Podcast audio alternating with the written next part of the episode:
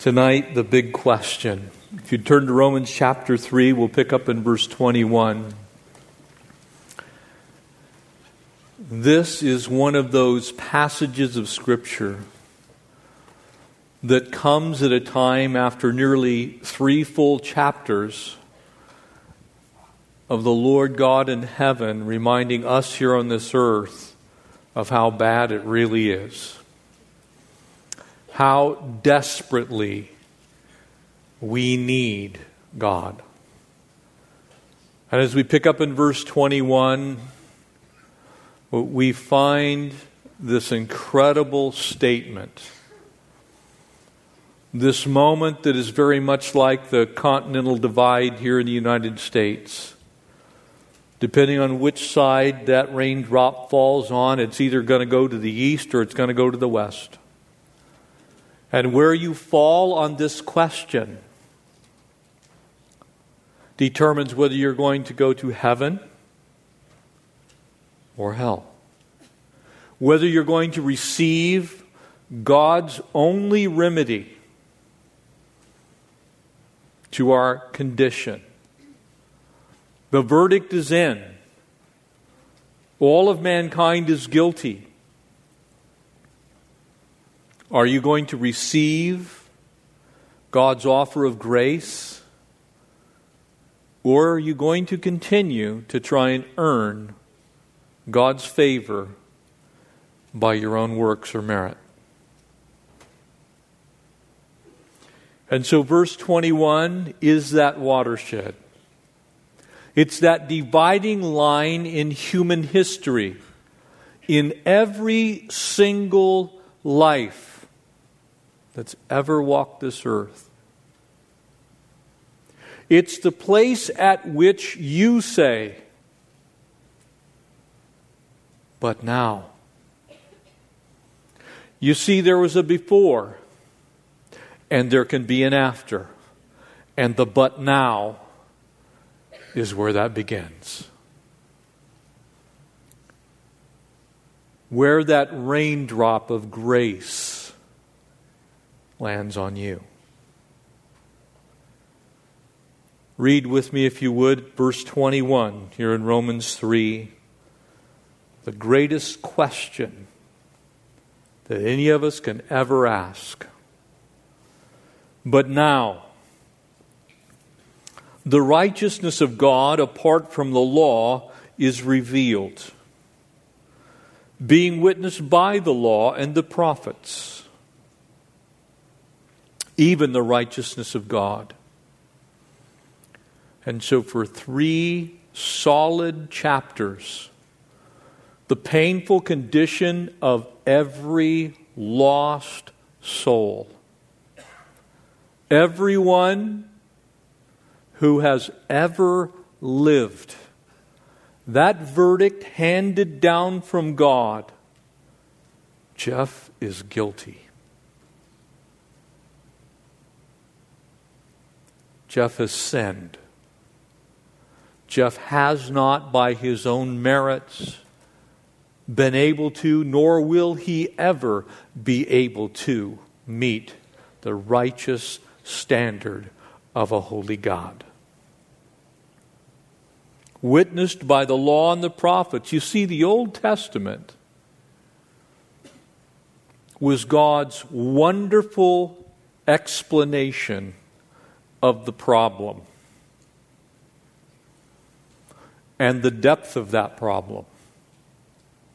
The law revealed the sinful condition of mankind's heart. The law also revealed the inability for anyone to ever meet that standard. The Jewish people received the law. They were then also given the prophets. And so the prophets, one after another, testified of the one who would come to solve the problem. And yet that one did not come in the time of the prophets or in the time of the writing of the Old Testament, as we would call it. But clearly, from Adam in Genesis chapters 2 and 3 to Malachi the prophet, God sent the same message. mankind's a mess. And mankind by himself is incapable of meeting my righteous standard.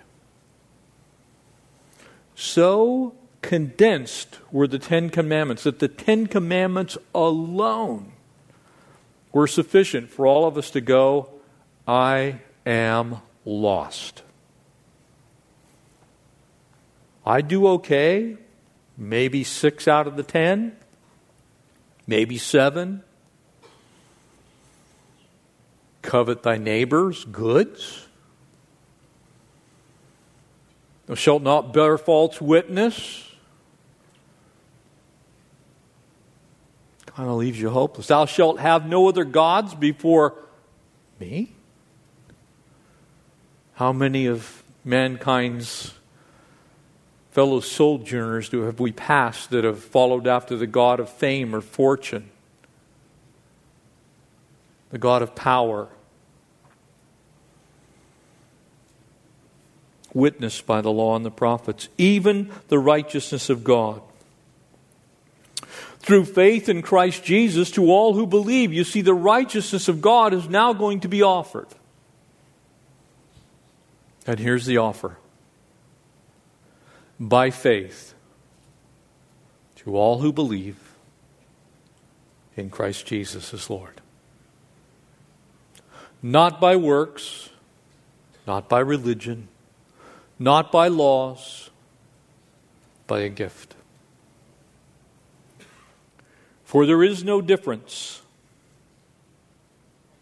And now we find the beginning of what we call the Romans Road. Verse 23 For all have sinned. There's the verdict. All have sinned.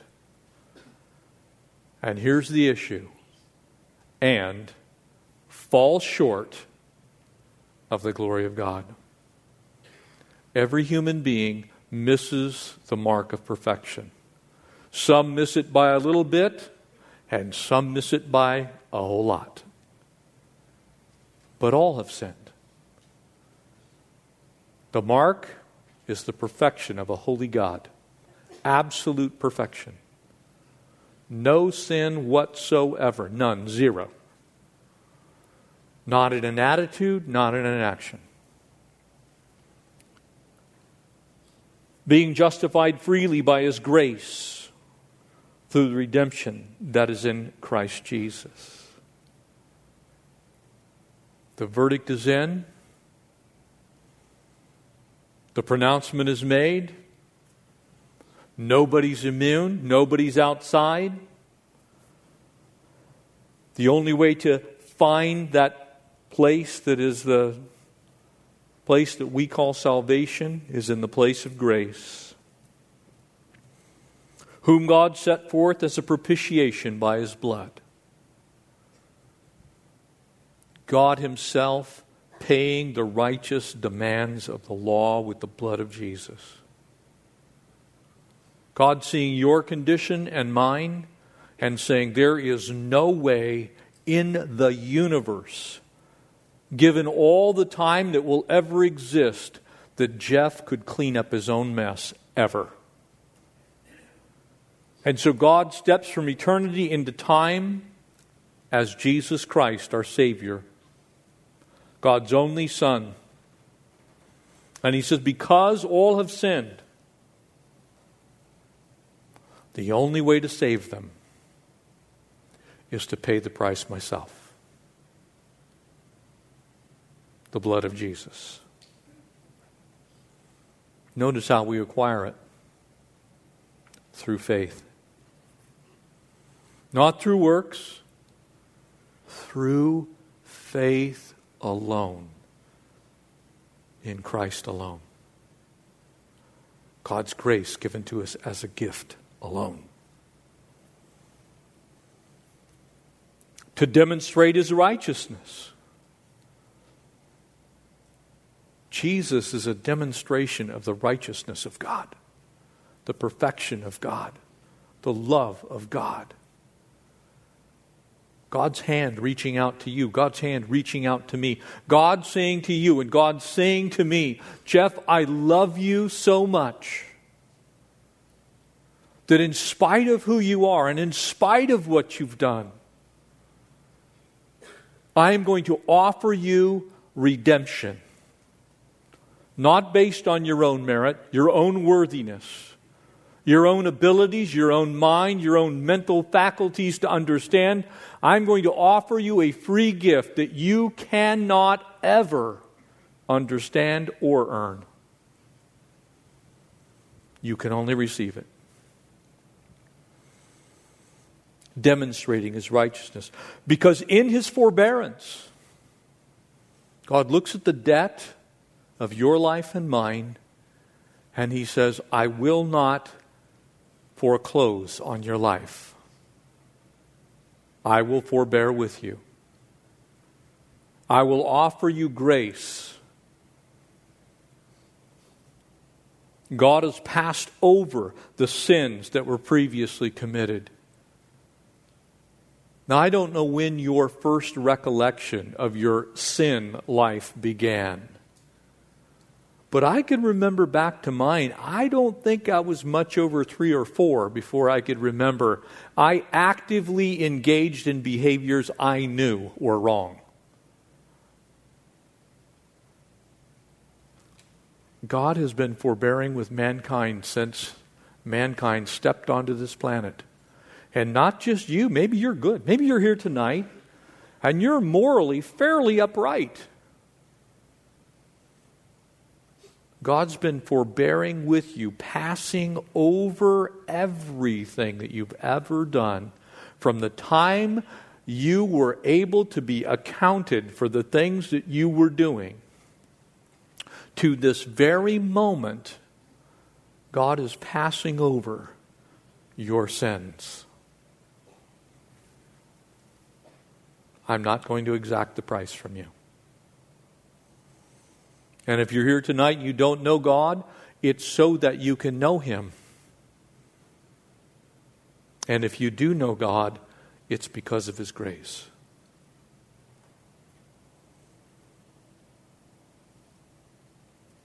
God has passed over those sins that we previously committed to demonstrate that in the present time, His righteousness. So his righteousness could come into view for us. Not his justice, not his judgment alone, not how filthy and rotten we are, but clearly his righteousness. He's already told us the problem. And now he's offering us the solution. That he, Who's the he? Let me give you a couple of clues. It's not you. It's not me. The he, likely, if you have a New King James Version, is capitalized. Gives it away a little bit. He, our Savior, might be just. You see, because God's got a problem and his name is Jeff. Jeff is not just. Jeff is imperfect. But in order to spend eternity with God, which God wants, Jeff has to be just. So somebody's got to pay. Because I'm guilty. The verdict is in. So God can't simply say, I don't care in order for God to remain just, the price has to be paid. And I can't pay it. And the justifier. So, what does God do? He says, Jeff, you can't pay it, but I have to get it, so I'm going to pay it for you. He is both the just one and He is the one that takes care of the cost of my sin, the justifier. of the one and only of the one. Acts chapter 4, verse 12 there is no other name under heaven given among men whereby we must be saved. Very exclusive. And yet, open to everyone. To as many as received, to them he gave. This question has been asked since man first set foot on this earth. If you'd turn your attention to the book of Job, if you'd go there to chapter 9, let's take a little journey. We know the story of Job chapter 1. Job was a righteous man, so much so that God bragged about him. Amen? That's the story. Have you considered my servant Job? Now, in thinking about that, I've often wondered that's kind of a setup on old poor Job, amen? That's like asking the devil to kick him through the goalposts of life. Like field goal, Job through the upright, score. Look where Job gets. Verse 3, Job chapter 9. If one wished to contend with him, that would be God, he could not answer him one time out of a thousand. For God is wiser in heart and mighty in strength, who has hardened himself against him and prospered. He removes mountains, and they do not know. When he overturns them in his anger, he shakes the earth out of its place and its pillars tremble. In other words, God grabs the earth and rattles it like a rattle. He commands the sun and it does not rise. Remember, he did that to give Joshua an extra day. You remember that story? We'll just set the clock back a little bit. He seals off the stars, and He alone spreads out the heavens. We now know, and Dr. Lyle will share that with you. He's, by the way, I figured, I've been talking about astrophysics, so I figured we ought to have an astrophysicist come clean up my mess. So we have an astrophysicist coming to teach you. But we know that the heavens are actually expanding. Job said that almost 4,000 years BC, 6,000 years ago. God in the life of Job says, Look, the heavens are expanding. And treads on the waves of the sea, and made the bear and Orion and the Pleiades. And by the way, astronomy didn't come along for another 3,000 years to where we could actually use a telescope to look up and see. Johannes Kepler, Galileo, and then they would have finally realized that there was something out there other than pinpricks in the fabric of heaven. The chambers of the south.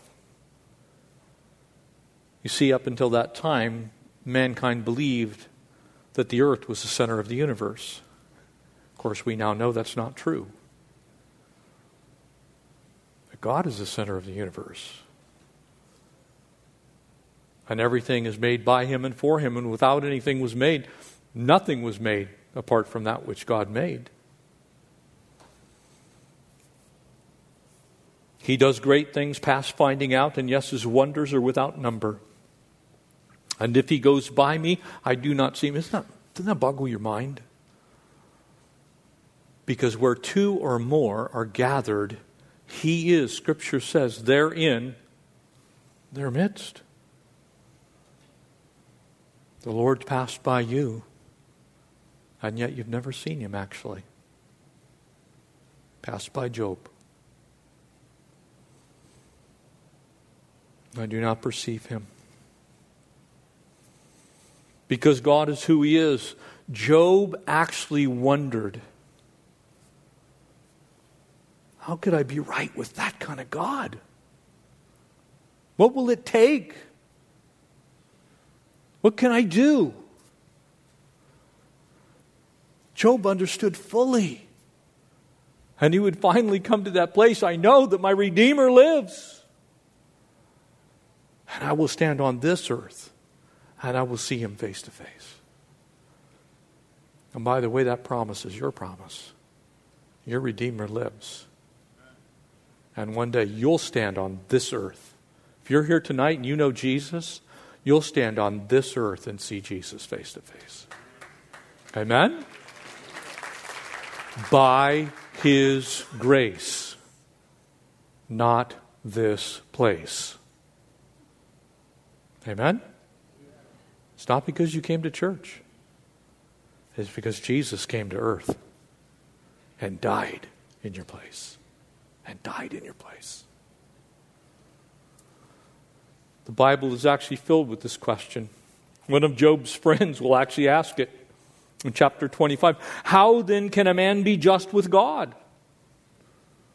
If God is who we, we believe He is, and He is who He says He is, and He is what we know about Him. Remember, chapter 1, what does it say? That the creation itself testifies of God. So man has been able to know that there is a God in heaven since day one. Nobody has been without a witness. From Aboriginal peoples living in the middle of the outback to isolated peoples on islands in Micronesia to places that we have never yet sent people to speak the gospel message, God has been faithful to them by the Spirit to reveal to them through the creation the one and only Son of God so that they could believe by faith. Because if God did not do that, then His Word is not true. Because His Word plainly says that He desires for all men to come to the knowledge of repentance. So if He doesn't offer it to everyone, He's not being truthful with us. So the creation itself is one of those ways. And back in those days, they waited by faith. They had enough understanding to believe. And they waited in faith, believing. That would be our brother Abraham, our sister Sarah, Rahab, Joshua. Imagine all the people that you're going to get to meet that didn't have the full revelation, but they had enough to believe that Messiah would come and God would keep his word. John the Baptist, fearful warnings about God's judgment. The multitudes were actually questioning him there in Luke chapter 3, saying, What then shall we do? Same question. The rich young ruler, Teacher, what good thing shall I do that I may inherit eternal life? Same question. Peter's message we just covered in Pentecost in Acts chapter 2. Brethren, what shall we do? Saul on the road to Damascus, what shall I do, Lord? The Philippian jailer, Sirs, Paul, Silas, what must I do to be saved? You see, that question is the question. That is the question.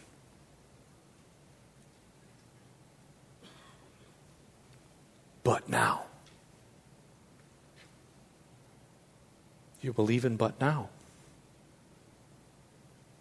That point in time when the answer comes into view. Sometimes you ask yourself the question why is man inherently religious? Have you ever asked yourself that? A vast majority of all people, every tribe, every tongue, every nation, every language, it matters really not when we excavate archaeologically around the globe in every locale, do you know what we invariably find? Religious artifacts. Almost without exception, we find two things garbage and idols. Mankind likes to take care of himself. That's the reason for the garbage and he's innately attuned to worship someone or something. God put that there. But now, that's the reason. It's why religion is so common. Man has a sense of loneliness, emptiness, meaninglessness. It's reflected in our literature, it's reflected in our movies, it's reflected in television, it's reflected in books. Man is searching for answers. But now is the watershed moment. What are you going to do with the answer? Romans chapter 1 reminds us every one of us have some understanding of these issues. Scripture makes that clear. And yet, here comes the answer. As far as the way of salvation is concerned, let me make something very clear to you. There are exactly two paths that mankind seeks to salvation. One is works. In other words, what can man do to reach God? And that is the vast majority of the world. The other is exactly the opposite. God from heaven reaches down and touches man. That's God's grace. So you have works and you have grace. And every one of man's religions, save biblical Christianity, is at some level works. That includes intelligence and understanding and knowing and doing and moving around and working and feasts and days of the week and months and years and all kinds of all that stuff. And over here, you got God saying, wait a second. I am both the just one and the justifier. And you need to believe on the name of the Lord Jesus Christ to be saved. All those works can't save you. And in that sense, it's very much a God sized problem, isn't it? It's a problem that only God could solve. And let me tell you why. Because if you talk to two people who do not know the Lord, about how to become right with God, assuming that they believe that there is a God and they need to be right with Him, assuming that they're not an atheist or an agnostic. But assuming that they believe there is a God and that there is a God, that they have some responsibility to Him, if you ask them how it is that that happens and they do not know the way of salvation, grace through faith, they will give you all kinds of stuff you need to do. It'll very often be things that you should not do. And very often it will also include things you should do. And it becomes all about the doing. When in fact your Bible says it was already done. It is finished. Tetelestai. That's the beauty of it. That's the glory of it. That's the wonder. It's a God sized problem. It's interesting in Greek and Roman, but principally Roman poets and, and Greek actors. In, in Greek acting, they very often had some type of a situation where eventually one of the Greek pantheon of gods would have to come on the scene to solve the problem very normal. So here would come Mercury or, you know, Zeus would step out of, off of Mount Olympus and boom, there he would do something amazing. But interestingly enough, they never brought God onto the stage unless it was a God sized problem. So if it was just a normal thing and a man could battle it out or tough it out or a woman could get through that problem, they would always let man work through it. They had assigned God sized things and only then would God come into the picture. Can I tell you that your sin is a God sized problem from day one? It needs God stepping onto the stage of your life. And there is no other way. There's exactly one way.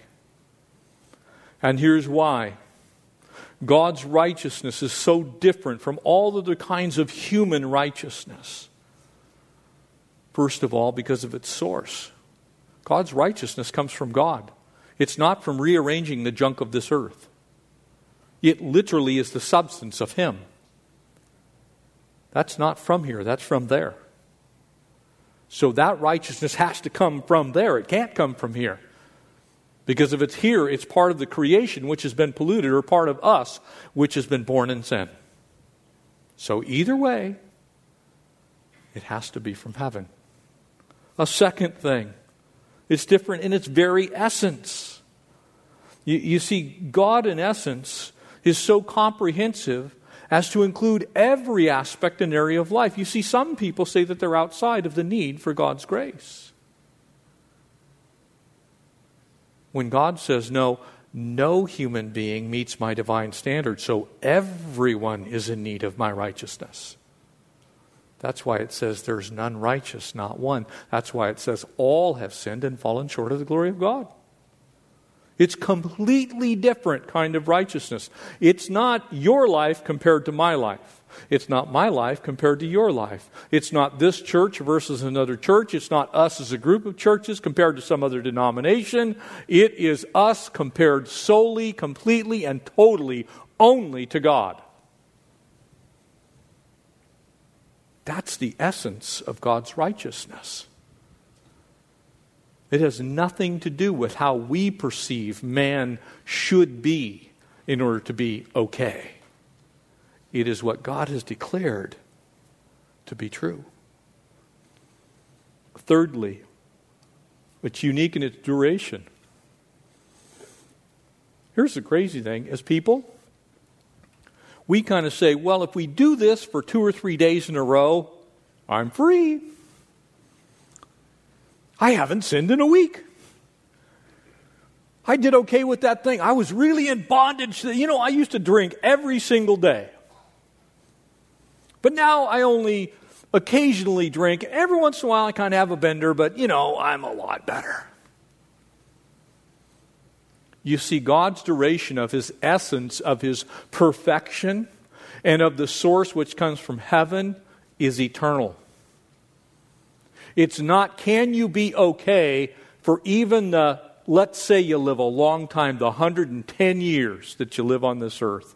You make it to the, the very most elderly that people generally get on this planet right now. If you could, from day one to the end of your days, conceivably somehow be mostly perfect, you would still be imperfect in the duration because it needs to go all the way into eternity. And because you weren't totally perfect, you would carry that over just a bit past you take your last breath, and boom, you're in trouble. You have to be perfect in eternity. That's a different kind of righteousness, amen? You and me start comparing our stuff, probably one of us is going to win the righteousness battle, right? You understand what I'm saying? You, you get what I'm getting at? You talk to someone else, you may look really good. Compare yourself to God. You're going to come up a tad short. And you're going to come up a tad short for eternity without Jesus. What does the answer look like? Several things let's look at the face of righteousness. This is what righteousness looks like. It's found here in this passage. Pick, pick up in, in verse 21. But now, apart from the law, the righteousness of God has been manifested. You see, God's righteousness is apart from legalism. God's righteousness is apart from your ability to do works. God's righteousness is apart from your judging someone else about whether they keep the law or don't keep the law. God's righteousness is so far above that that it's even if you can legalistically keep many of the things that you find in Scripture, you're still going to end up on the short end. God, in essence, in the first three chapters, has backed all of mankind over here into this corner and said, There's no way out of that corner. You can't get out of there unless you go through me. You can try and weasel your way out. You can try and go up. You're not going to get there. You can try and go down. You're not going to get there. Right, left isn't going to matter. You're in the corner. You got to go out. And the only way out is through Christ. He said, Look, you're all toast. There's no legal effort that you can undertake. And so he uses the law as an example. Because that's what we do as human beings, right? We start to judge one another based on whether you're better than that person. So you pull out the law and say, Well, I'm not a fornicator, I'm not an idolater, you know, I haven't been drunk in three or four years, I, you know, so I'm good, you're bad. We do the legalism thing. And yet Scripture says it's apart from the law. The law has nothing to do with it. The only thing the law can do is make sure that you understand that you're messed up. In and of itself, that's all the law can do. Paul wrote to the church of Galatia it's a tutor, it's a schoolmaster unto Christ. It tells you exactly how bad you are. You pull out the law of God, oops, I messed up. You see, the law has no capacity, no ability. Works have no capacity, no ability. Your goodness has no capacity, no ability. Your knowledge of the Bible, can I tell you this? Your knowledge of the Bible has no capacity to save you. Did you know that? It's not the knowledge of the Word of God that saves you, it is grace working through faith that saves you. It's not whether you understand it or not, it's a gift from God. And yes, we'll get to in a moment, you need to understand it. Faith comes by hearing, and hearing by the Word of God. But it is not even your Bible that saves you. There are people that think if I just get a bigger Bible, I'm good.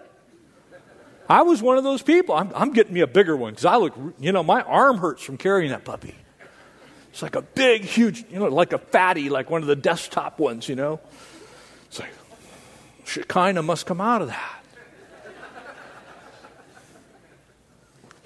There is no thing you can do that can save you. No action. Paul totally understood that. Galatians 3, verses 10 and 11. For as many are of the works of the law are under the curse, now that no one is justified by the law before God is evident, for the righteous man shall live by faith. You can't get there. Legalism can't do it. A second thing that God's righteousness is built on his revelation. You see, it's not just that you're not going to be a legalist, but God's righteousness is built on what He said about His righteousness, not what we think about His righteousness. You see, some people think that if I just join this organization, I call it salvation by organization. If I join this group of people, if I hang out with them, then kind of by osmosis, like the old things we used to do in school, where you would take a carrot and put it inside of a glass of water with food dye in it, and pretty soon the carrot would turn purple. That's called osmosis. At the cellular level, that dye is being sucked into the plant, and thereby it actually moves through the plant and eventually will turn the whole carrot purple. A lot of people think that salvation can come that way by osmosis. No, it comes by revelation. God has to reveal himself to you. He has to tell you that Jesus Christ, his only Son, died on Calvary's cross specifically to save you from your sins. And you have to believe that that is true. It's not you simply reading some passages and going, well, somebody told me I need to know this. I now know it, so I'm saved. There's a big difference, and the element there is faith. You see, God's righteousness is built on His revelation about Himself. And so, what He did to set the stage for us is He gave us the law and He gave us the prophets. He gave us the whole Old Testament and started revealing what He was going to do. He said, My only begotten Son is going to come into this world. And He told us that not just in the New Testament, He told us that in the Old Testament. David, writing in Psalm 16, prophesied that the grave would not hold Messiah. The 22nd Psalm speaks of the crucifixion, thousand years before Jesus set foot on this earth. So he started setting the stage, revealing what it would look like when Jesus came, and gave us specific details about it. You see, God's been very, very fair because he has revealed his plan of salvation, his word says, from age to age. That's why we use that phrase, the scarlet thread of redemption, of God paying the price, begins in the book of Genesis with Adam and Eve, doesn't it? Adam and Eve mess up. What does God do? Not what you and I would do, which is get us a new Adam and Eve. God works with what he had. And he says, I will make myself a sacrifice. In other words, he's saying, I'll sacrifice myself for them. God's been doing that from the beginning. He's revealed that to us. A third thing that that righteousness is acquired by faith. It's not by knowledge. Even the righteousness, it says there in verse 22, of God through faith in Christ Jesus to avoid any possible misunderstanding. He says it's not just intellectual knowledge. It's not just you reading the right, it's not you grabbing a tract and there's the four spiritual laws on it. And albeit that is a wonderful place to start. Faith is essential. You can't be saved without faith. It's not possible. God made salvation conditioned on a thing that everyone can have because He gives it to us. It's the gift of faith. He didn't condition it on your mind being able to understand. He didn't condition it on you actually having to have a Bible, though a Bible certainly testifies of the plan. For by grace you have been saved through faith, and that not of yourself, it is a gift of God. The thing you need is the thing He gives you. You don't understand it, He gives you faith. It's acquired by faith.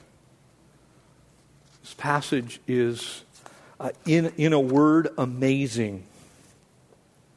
You see, a lot of people can even fake faith, can't they? You probably have people in your life. They actually have faith in faith. Some people have faith in things. Some people have faith in programs. Some people, unfortunately, actually have faith in church. In Jesus' name, please don't have faith in church. You have faith in God. Your faith is vertical, it's not horizontal, it's straight up to heaven. Because faith, by its necessity, has to have an object, otherwise, it's false faith. For you to have faith in nothing is not very smart. You have to have faith in God. To him who is saved must believe first, Jesus said, that I am. It's vertical. You see, saving faith is much more than a simple affirmation of some truths. Saving faith is literally believing that God stepped out of time into your life and touched you personally with His grace and said, Here's the gift. Believe on me. That's why you can't earn it. That's why it isn't just understanding. It also takes an exercise of your will. You have to willingly receive that. I can't walk up to you as, by the way, if you believe in Allah, a simple profession of the pillars of faith in Allah means you've convert, converted. you recant those words, you're now a Muslim.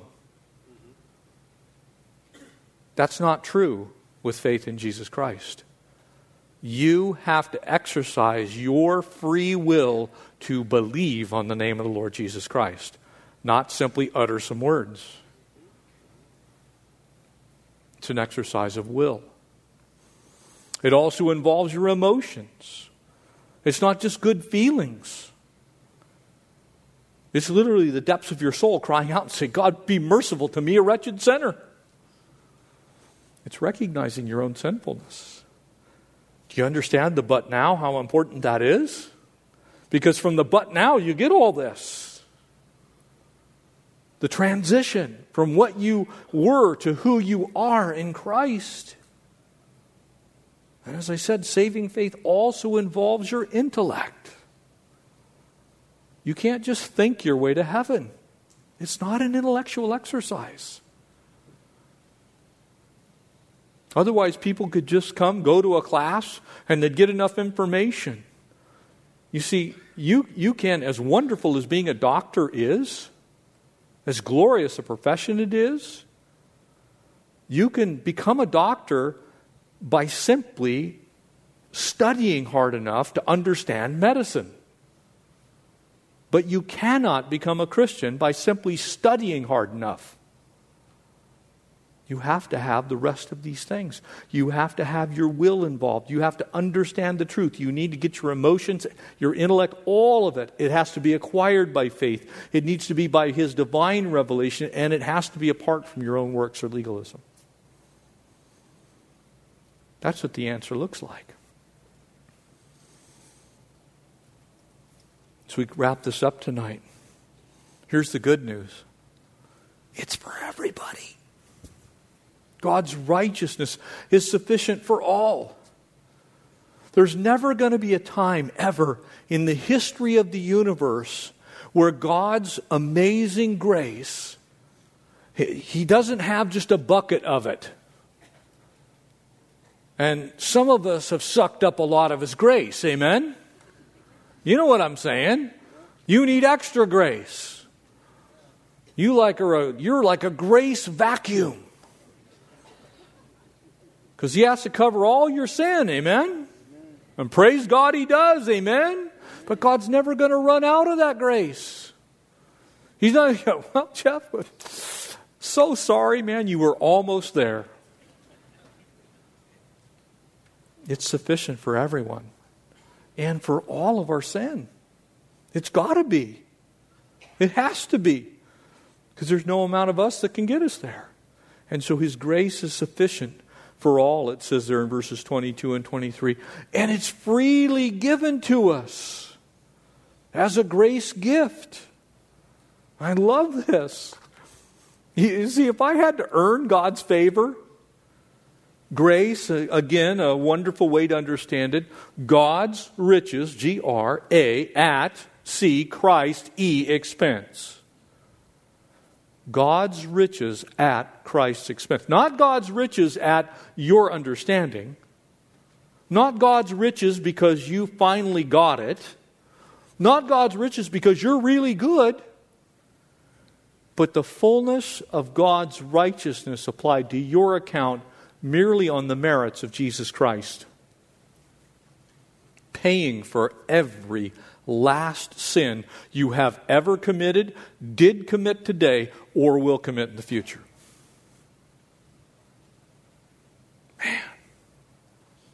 Freely given by grace. That's why this word justified, it means to declare righteous. It's to declare it righteous. You're not righteous, you're declared righteous. Because you're still going to sin probably before you get home. We live in LA. Right? You're going to be driving down the freeway, and some dude's going to be screaming by at 100 miles an hour, he's going to try and get to an off ramp, and you're going to sin in your mind against that dude. God kill him.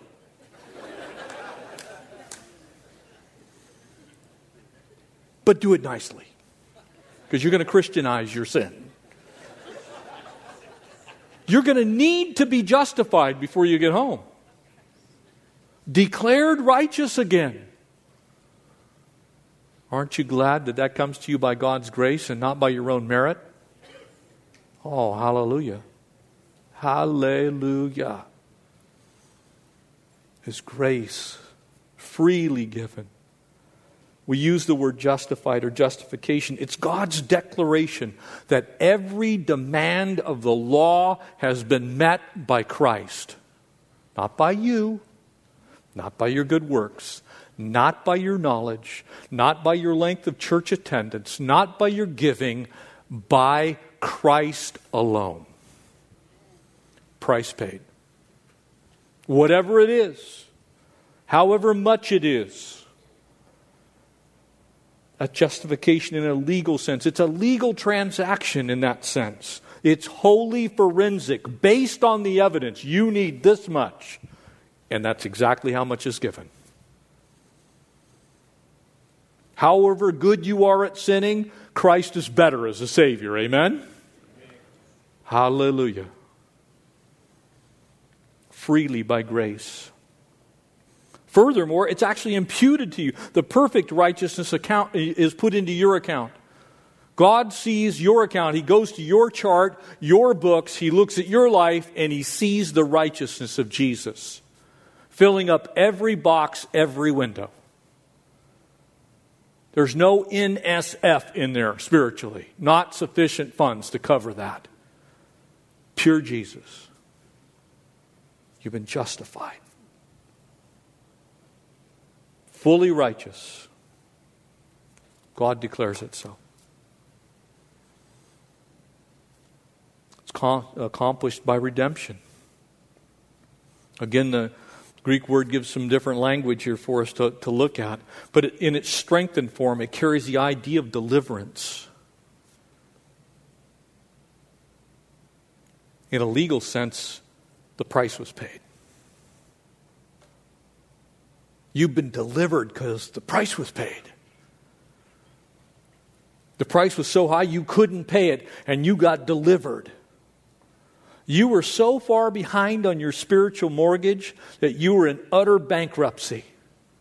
And God steps into your life and says, I'll pay the whole debt. And you don't owe me a penny. It's a free gift. You've been redeemed, which is in Christ Jesus. Only the Savior could pay that price. And that's why it says by atonement. Here's what it means. You see, in the, in the Old Testament, the Day of Atonement, Yom Kippur, which we just passed over in the Jewish calendar, he uses the term propitiation. It carries the idea of appeasement, it carries the idea of satisfaction. In other words, not only did God step into your life and pay the debt, but he declares that the righteous demands of the law, which is death, by the way, have been taken care of. Everything you've ever owed was paid for by Jesus. And God says, done. Finished. He appeased the penalty of your sin. You see, what you deserve is the full blown wrath of God. That's what you've earned by your living.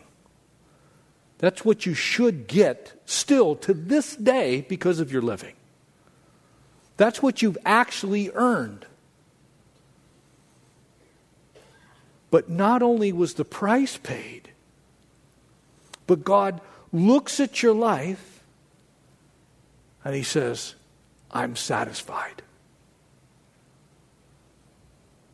That's exactly why Peter would write to the church in in 1 Peter in chapter 1. He said, You are not redeemed with perishable things like silver or gold from your futile way of life inherited from your forefathers, but with the precious blood as of the lamb unblemished and spotless, the blood of Christ.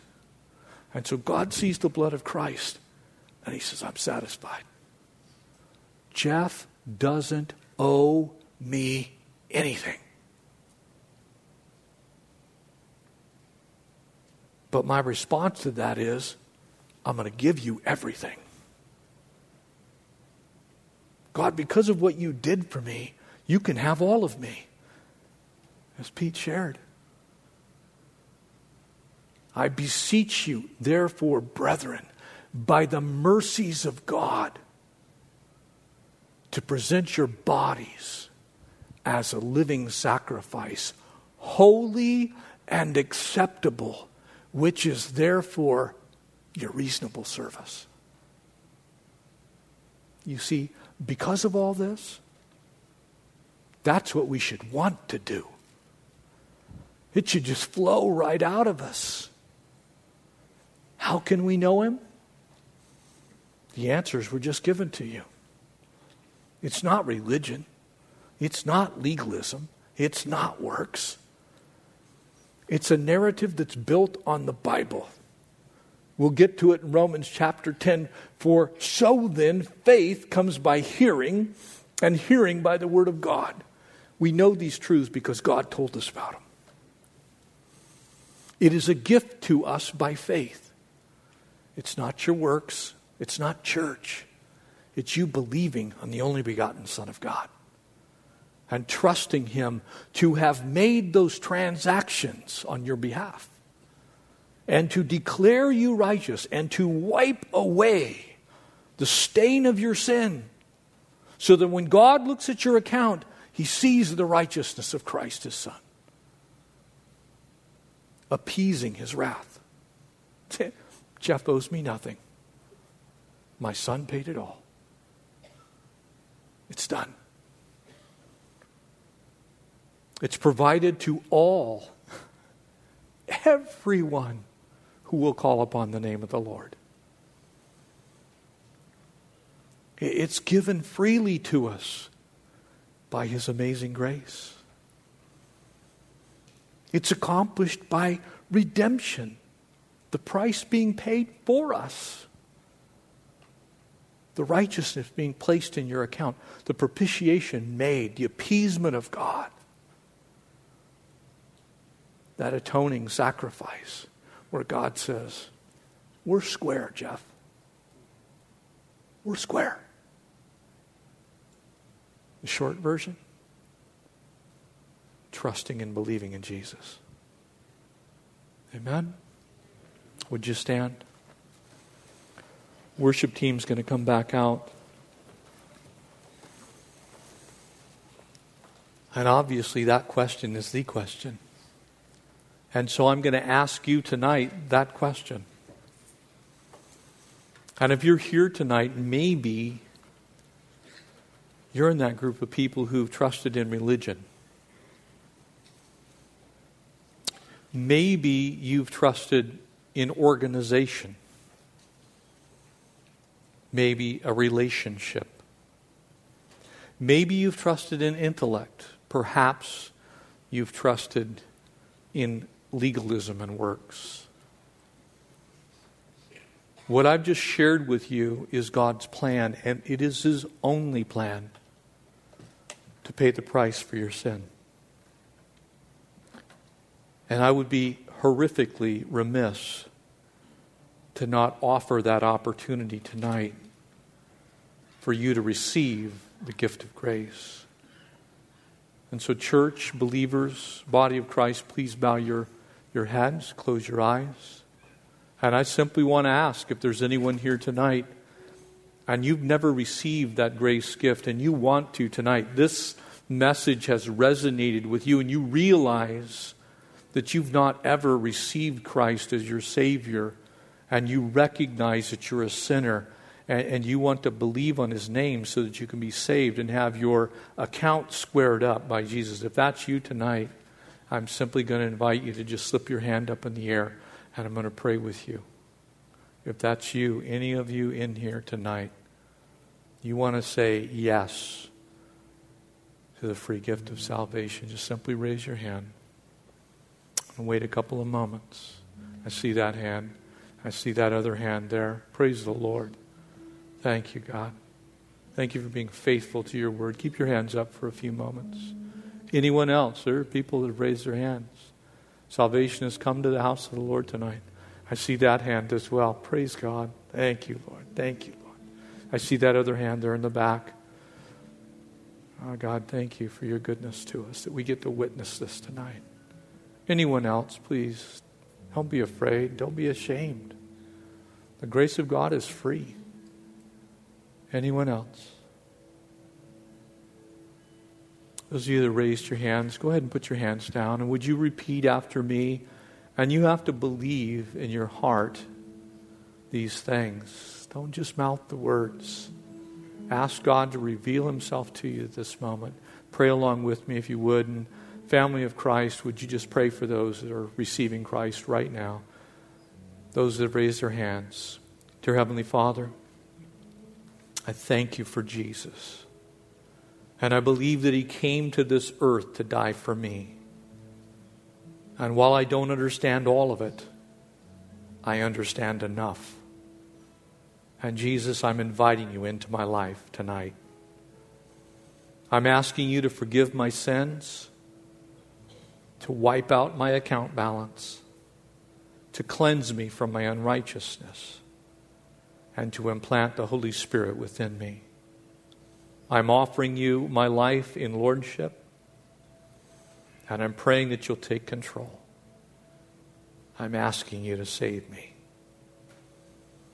I pray that you would write my name in the Lamb's book of life and give me the strength to walk with you all of my days. And I ask these things in the name of Jesus. Amen. Amen. Praise the Lord.